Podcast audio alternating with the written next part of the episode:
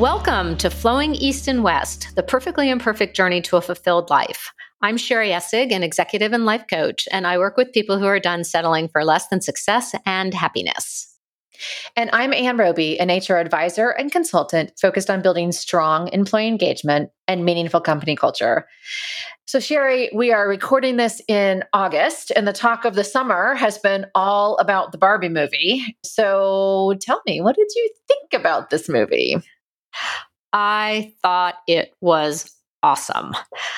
I thought it was this almost magical combination of fun and tripping down memory lane of my own collection of Barbies and something that little girls could totally enjoy. And at the same time, it had such a strong cultural message, such a strong feminist message, but also a message of inclusion.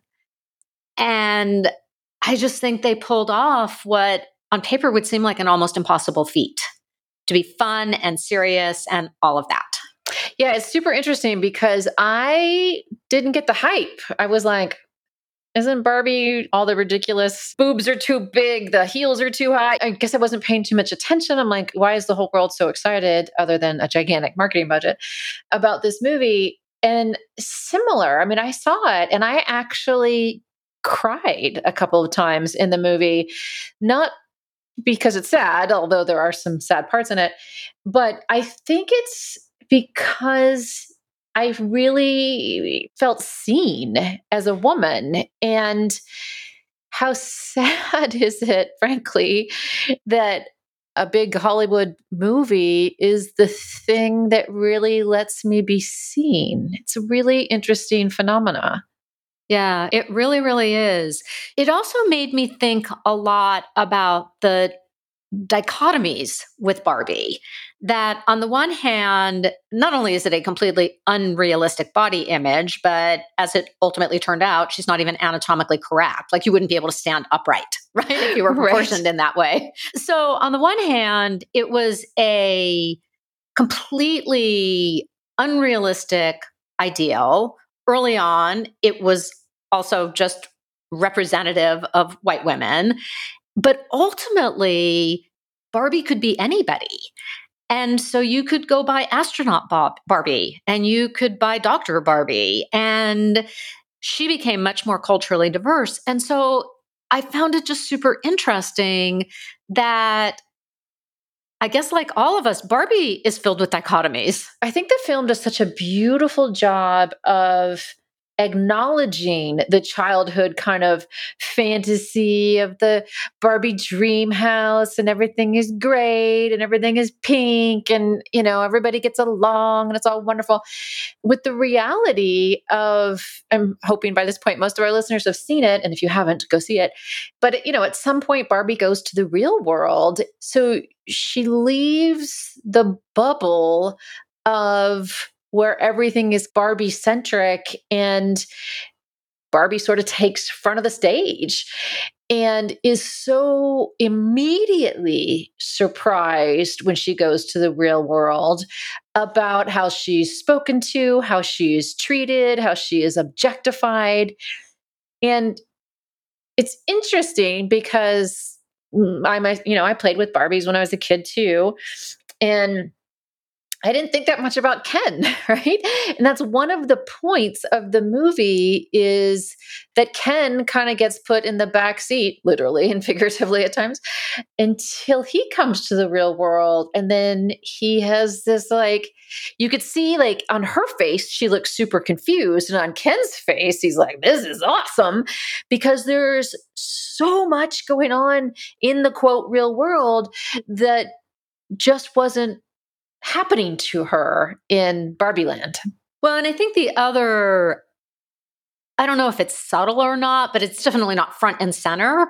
But on the return from the real world, it is this recognition that in Barbie land, the Kens and poor Alan are sweet complete, Alan, sweet Alan, sweet Alan, that the men are second class citizens. It's flipping the script a bit that in this world where it's 100% ruled by women and the men are second class citizens, which, again, not to blow up the end of the movie, but it does give the Barbies pause. And so there's also a message, not just a feminist message, but there's a bit of an equality and representation message in there. Inclusion. I do want to be careful in case people haven't seen it, but I, I'll just say I think that they did such a beautiful job of acknowledging that inclusion without then letting that inclusion trespass on what Barbie actually wanted. And that's all I'm going to say about it. But I, I really thought there was a nice balance there of, oh, yeah, I see how I might have pushed you to the side a little bit it's a cultural phenomena right now. And while I loved Wonder Woman, and I do want to talk about the Wonder Woman movie a little bit too, it's very different in that Barbie didn't have any superpowers. She didn't have anything that set her aside. She was, of course, gorgeous. And there's this very funny moment when she's having a little crisis like is she not gorgeous and there's this the voice of god comes in and says come on we should not have had margot robbie doing this if we were going to suspect anything else but what's really interesting to me is this childhood doll that in some ways had set up unrealistic expectations we could argue either side of that coin I think is so important right now because there are so many ways that the world is trying to kind of go a little bit backwards and restrict women and restrict women's rights in a lot of ways. And I myself feel like this is a bit of a siren call. And in fact, even if we think about, I'm just going to say it, kind of some of the more far right reaction to this movie, it is pointing out exactly what one of the points of the whole movie is. Before we move on from talking about the movie, there is this amazing speech that America Ferrera gives. And I think speech is the right word for it. And I just want to read a couple pieces of it because it does talk about the unrealistic expectations on women, even in today's day and age, where she says you have to never get old, never be rude, never show off, never be selfish, never fall down, never fail, never show fear, never get out of line. And then she goes on a bit more and says, I'm just so tired of watching myself and every single other woman tie herself into knots so that people will like us. Absolutely. And I think that's why we really wanted to talk about this today as our episode, because there is so much in our current reality, in our recent history, and our entire history as a species that has imprinted on women how we are supposed to show up and the the ways both direct and indirect that people have been trying to control us forever. And so we're talking about Barbie. We're going to talk about a couple books we both like. We'll talk about some other things. But really, the whole point of this is we're really inviting our listeners, men and women, to kind of wake up a little bit to how this is all around us. And I think, just to go back to that point I already made, that's why that moment when Barbie's rollerblading down the strand in LA and just has this really visceral reaction of like, what is happening? And Ken's like, yeah, this is cool. That I think that just hit me so hard that it is so all around us on an everyday basis that we are actually asleep to some of it. And so we're going to talk about some history. We're going to talk about some of the ways that you and I have personally been asleep to some of the the ways women have been held down. And then we're going to invite our listeners into to just sort of paying a little bit more attention. So thank you for reading that part of the movie because I think it's it speaks really to what we want to do with our episode today. So a few moments ago I, I mentioned Wonder Woman and in that movie, we're all about the movies today, evidently. There's an entire island of Amazon women, and they are not suffering some of the issues that Barbie suffered when she went to the real world, but for different reasons. The patriarchy doesn't exist. They are strong in and of themselves. It's almost like with them, there was an awareness of what the outside world could be like, unlike Barbie, where she was so clueless about it until she got there. And I find both of these movies super interesting because it presented a world in which women did not have to operate within the confines of some of the speech that America Ferrera gave in the movie. One way to think about it is for both the women in the Wonder Woman world and the Barbies in Barbie world, they really were operating in a world without restrictions on them. Exactly. And so much of what we're talking about is explicit restrictions, more in the past, still a lot, depending on where you live or what you look like, and in some ways less than there used to be. But this idea of explicit restrictions, we also want to talk a bit about the restrictions we impose on ourselves. And how we are party to some of these limitations. As long as we're talking movies, I'll bring up another one that I just watched a film about Judy Blume, not the Are You There, God It's Me, Margaret, but an actual film about Judy Blume. And I just didn't realize like how groundbreaking her writing really was. I mean, I guess on some level I did, and we all had a sneaky copy of Forever and all of that, but how it just wasn't okay to talk about having a period. And then I mean, 50% of the population will experience having a period. And 51%. Yet we, yet we just don't talk about it. And Are You There, God? It's Me, Margaret. I, I recently read was banned because it talks about bras. Are you freaking kidding me? And that's not, I mean, you just said things are better, but in some ways, like I am a little worried things are going backwards. I so agree. And some of it is geographical. Some of it is more than geographical. Some of it is stuff that's been around forever and has yet to be addressed.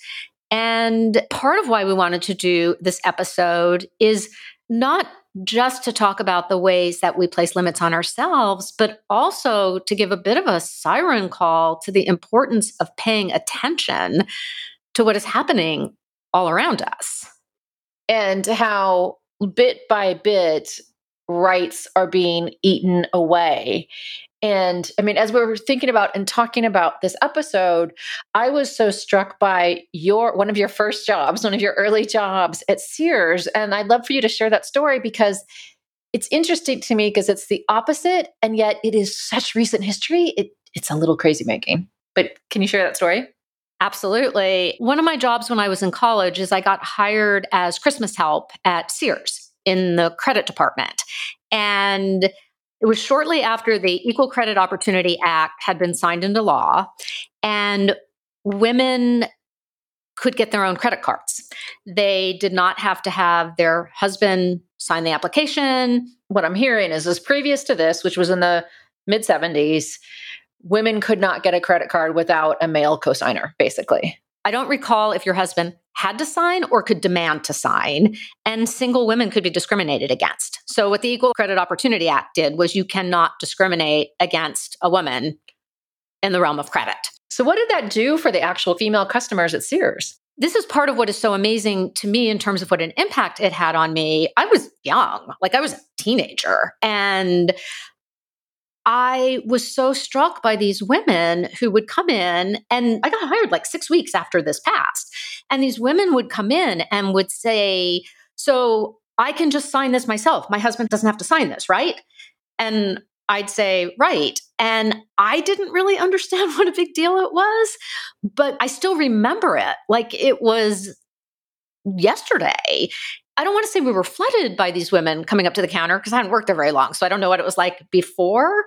But I also remember the women who worked in the credit department and how ecstatic they were. And so all these years later, I can still picture some of those women's faces. This is amazing to me that simply because of my gender, it had nothing to do with my income, although income was also restricted. We'll talk a little bit about that. It had nothing to do with my ability to pay the card. It was simply because I was a woman, I was not allowed to get a credit card. And that is crazy. I think the same applied to a mortgage. I think it was any kind of credit.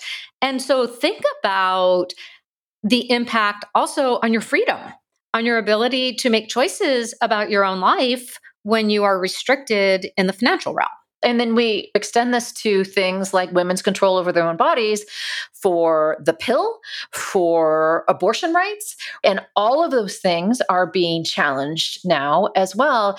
And to me, it comes back to that desire to control women. If I cannot be in charge of my financial health or my physical health, then I have to be reliant on somebody else, AKA a man, in order to provide for me.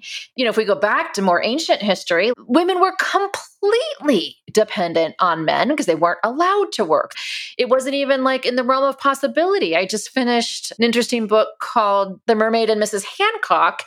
And throughout that book, it talks about how your choices were you marry yourself off so you could be taken care of, or in the words of the book, you became a whore. And when our bodies and our financial freedom are restricted, mean, we're talking about big things here. It somewhat reminds me of The Handmaid's Tale and how it started kind of small. If you remember, one of the very first things, like I didn't think it was that big of a deal. My husband had to sign off on my bank account, no big deal. And how Handmaid's Tale then grew into a much bigger restriction of women and their rights. And so we're talking about some of these really, really big issues, but it happens all the time in small ways and in insidious ways that aren't so obvious as I don't have control over my body or my checkbook even in work today, how I have had many conversations with senior leaders where they make assumptions, men and women. So the assumption about women could sometimes go something like, well, you know, she has a young child, so she probably can't travel. So she probably isn't the right person to promote into this job because she can't travel as much as we're going to need her. Now, did we ask the woman? Did we offer it to the woman? No, like there's these assumptions that are made we swim in these waters. It's sort of like the lobster in the boiling water. We swim in these waters to such a degree that we don't even recognize it at times when it's happening. It's so imprinted on us, even as little tiny beings.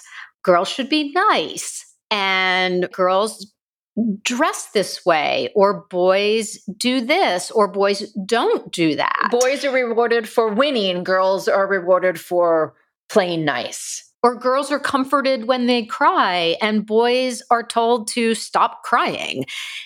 And again, these are obviously generalizations, and I'm sure there's a million examples to the contrary. But in some ways, these expectations are still with us. I'm flashing on a conversation I had with a client just a couple of weeks ago who just in the course of a bigger conversation commented that she had gotten some feedback that she was too strident oh in the God. way that she spoke. I wish I had pulled some studies for this call, but there have been study after study after study of performance reviews that are completely different based on gender lines. And it sounds like this is what happened to one of your clients. The studies that you're talking about this is exactly what happened to her. She got feedback that I'm willing to put some pretty big money on that there is not a man in her company who has been told he's too strident. And it happens all the time. There's this double standard in the way that people are evaluated, in the feedback that they get in her case, I am sure her manager thought they were doing her a favor by sharing this feedback with her. And indeed, in the terms of the culture, maybe they were in some ways, the culture of the company. But the fact is, is like this is now going to hold her back. And the men in the company, they're not held to that same kind of standard because, again, just like what you just said about little boys, like we reward them for winning and being tough and all of those things. We could talk about so many different issues that all of this creates. But one of the issues is that there ends up being so much lost potential. Yeah. In that people just never even get an opportunity to step up to the plate. They never get an opportunity because they're held back in so many ways. It kind of reminds me of that book that you turned me on to, The Woman Who Would Not Be Silenced. That was just an incredible book. The very short synopsis of it is it takes place in 1860. This woman is married. She has, I believe it's six children. Her husband is a minister. and she starts to do her own exploration and she decides she's much more aligned with another church, another denomination. Ultimately, her husband cannot stand her intellect and her independence and her unwillingness to stifle her own thoughts and her impertinence. And so he has her committed to an insane asylum. And she had zero rights. I mean, it's an extraordinary story. It's a true story. And she was a very, very prolific writer. Yeah, a lot of the book draws on her own notes. But ultimately, she does free herself.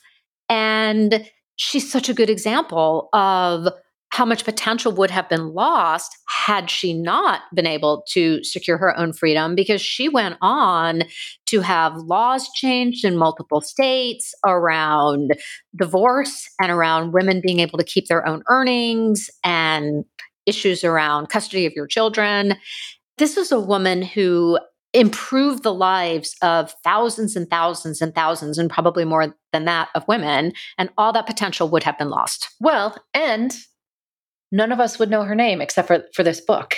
And it's not even like a wildly popular book. You kind of turned me onto it, and then I couldn't put it down because I was like, oh my God, is this actually true? It's a really good example going back to what we were talking about a few moments ago of there was a time in history when women's lives were so precarious that simply for believing in a different spiritual practice than your husband, in the case of this person, you could be incarcerated for that. Unbelievable. It, it somewhat makes me think, you know, if we fast forward a little bit, one of the very first episodes of Mad Men, great show, but the main character's wife goes to therapy.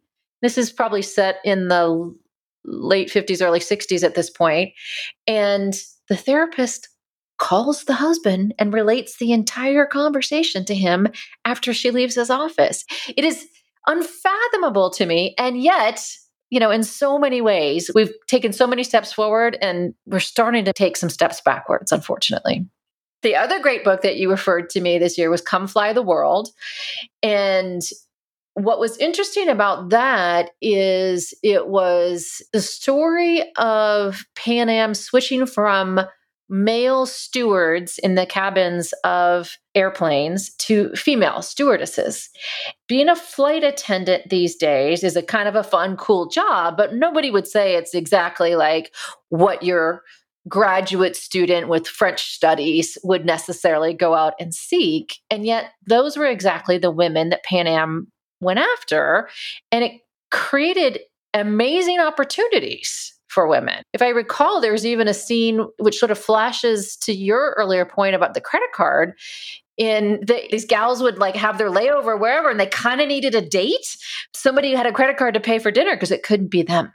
And yet, it was the beginning of creating lots of opportunity for women to have independent income and to travel and see the world in a lot of ways. Well, and what's interesting about the time frame in which that is set is these were all highly educated women. You had to have a college degree, and I forget what percentage of them had a graduate degree. And these were super adventurous women who had no other outlet. They could have been a secretary, they could have been a nurse, they could have been a teacher, none of which was going to let them see the world and embark on adventure and make the kind of money that they made. So it's interesting in that that was the only path for a lot of these women to actually realize their potential. And so, on the one hand, awesome. And on the other hand, I mean, you just rattled off a few professions, all of which are amazing professions. And we could count on one hand what the professions that were actually open to women. Indeed, my mom's own father would only pay for college if she chose to be a teacher or a nurse. He would not pay for college if she pursued being a lawyer, which was her first choice. And my mother was a teacher. Again, great. That's an amazing profession. Our point is more that when your professions are limited to those that you can count on one hand, it goes exactly back to this financial control, bodily control, all of it that is a way to keep women down. And so I wonder what are the ways that you and I have actually maybe been limited in some ways? I mean, I know that we've talked about identifying some of those as we were prepping, but I'll be the first to admit sometimes, just like I said earlier, we're swimming in this pool so much we don't even realize it. So, have you thought of some ways that maybe you have been limited due to some patriarchy issues?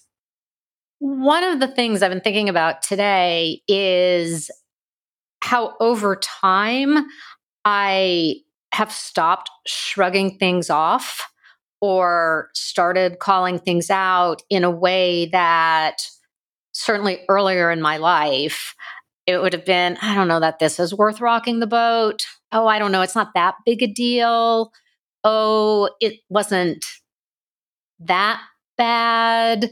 All of, of those. And I think about a few experiences I had, especially earlier in my career, where I felt something really unfair had happened and felt like I had absolutely no recourse. Because you're a woman, you mean? Yeah.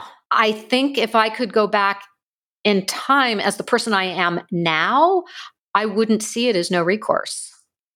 Meaning that you feel like you have more of a voice now? I feel like I have more of a voice. And again, you can't really go back in time as the person you are today, but I would be going back with more of a voice, with a lot more courage, and a lot less I don't want to say a lot less fear because I don't know that that's true, but more of a sense of, okay, what's the worst that can happen? I could get fired, and you know what? I'll find another job. And yet, I think about being more mid career. This did not happen to me, but right off the top of my head, I am thinking about two women I worked with more mid career both of whom had some very egregious things happen on the sexual harassment front, who had really strong cases. And both of them zipped it up because they were afraid of getting blackballed and not being able to get jobs. You have talked yourself about some super inappropriate things that were said to you. And this is what I mean about we swim in the pool. At the time, I think you did have the cojones just to tell the guy to zip it or whatever, if I remember the story correctly. But the fact that the environment made it okay that people thought that they could speak to you in this way well, wasn't just the environment that made it okay. I went to the person who ran personnel. It was called personnel at the time. And what she said to me was, Oh, that's just Jim being Jim. Oh, just deal God. with it. This is what I'm saying. So, what we really want to do is invite our listeners to think about the ways that they are limiting themselves. And so I'll share a quick story as well. It's kind of similar to yours in that early on, I really got a lot of feedback, maybe similar to your client you were just talking about, that I was a little too direct. I was a little too tough on people. I was strong. I remember one manager said to me, Man, you're not afraid to say anything to anybody. And I thought to myself, Should I be? But this was the kind of feedback that I was getting. And so I tempered I mean, nobody would accuse me of being very overly solicitous, but I definitely changed the way I engaged with people. And I did it in a much softer way. Even sometimes in the language that I use, I remember I was working with a headhunter. They were interviewing me for a job, and I kept using the term we. Well, we did this and we did that. And she had to stop me and say, I want to know what you did and I said, Well, I, I did those things. And she said, But you keep saying we, because that was a learned behavior not to take too much credit, not to seek too much of the spotlight. And so I think I had been socialized to be more we instead of me, which probably limited me in some ways. So, again, as you just said, our call to action is really to pay attention to how you limit yourself. And we could frame that as how you're adapting your behavior or how you're playing small, how you're limiting yourself in some way. But I think there's also a call here to also be an ally and call things out when you see it happening to other people. And that's for men to be an ally to women, but also for our male listeners to also look at how you might be limiting yourself in your own gender roles.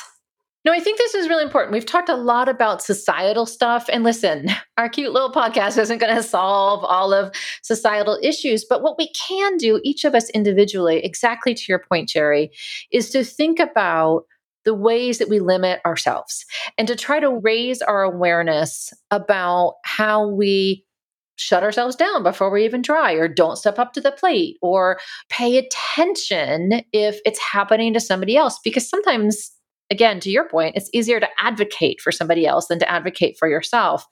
And so we just invite you to pay attention, to not limit yourself, to think about are there ways that I have taken a back seat when I'm ready to take the front seat? And I think that is a really perfect place to wrap up the episode for today. We really hope that you have all enjoyed it and would love it if you would share our podcast with a friend, give us a rating on iTunes, or post it to your own social media. You can find information in previous episodes at flowingeastandwest.com. Until then, please join us next time for Flowing East and West, the perfectly imperfect journey to a fulfilled life.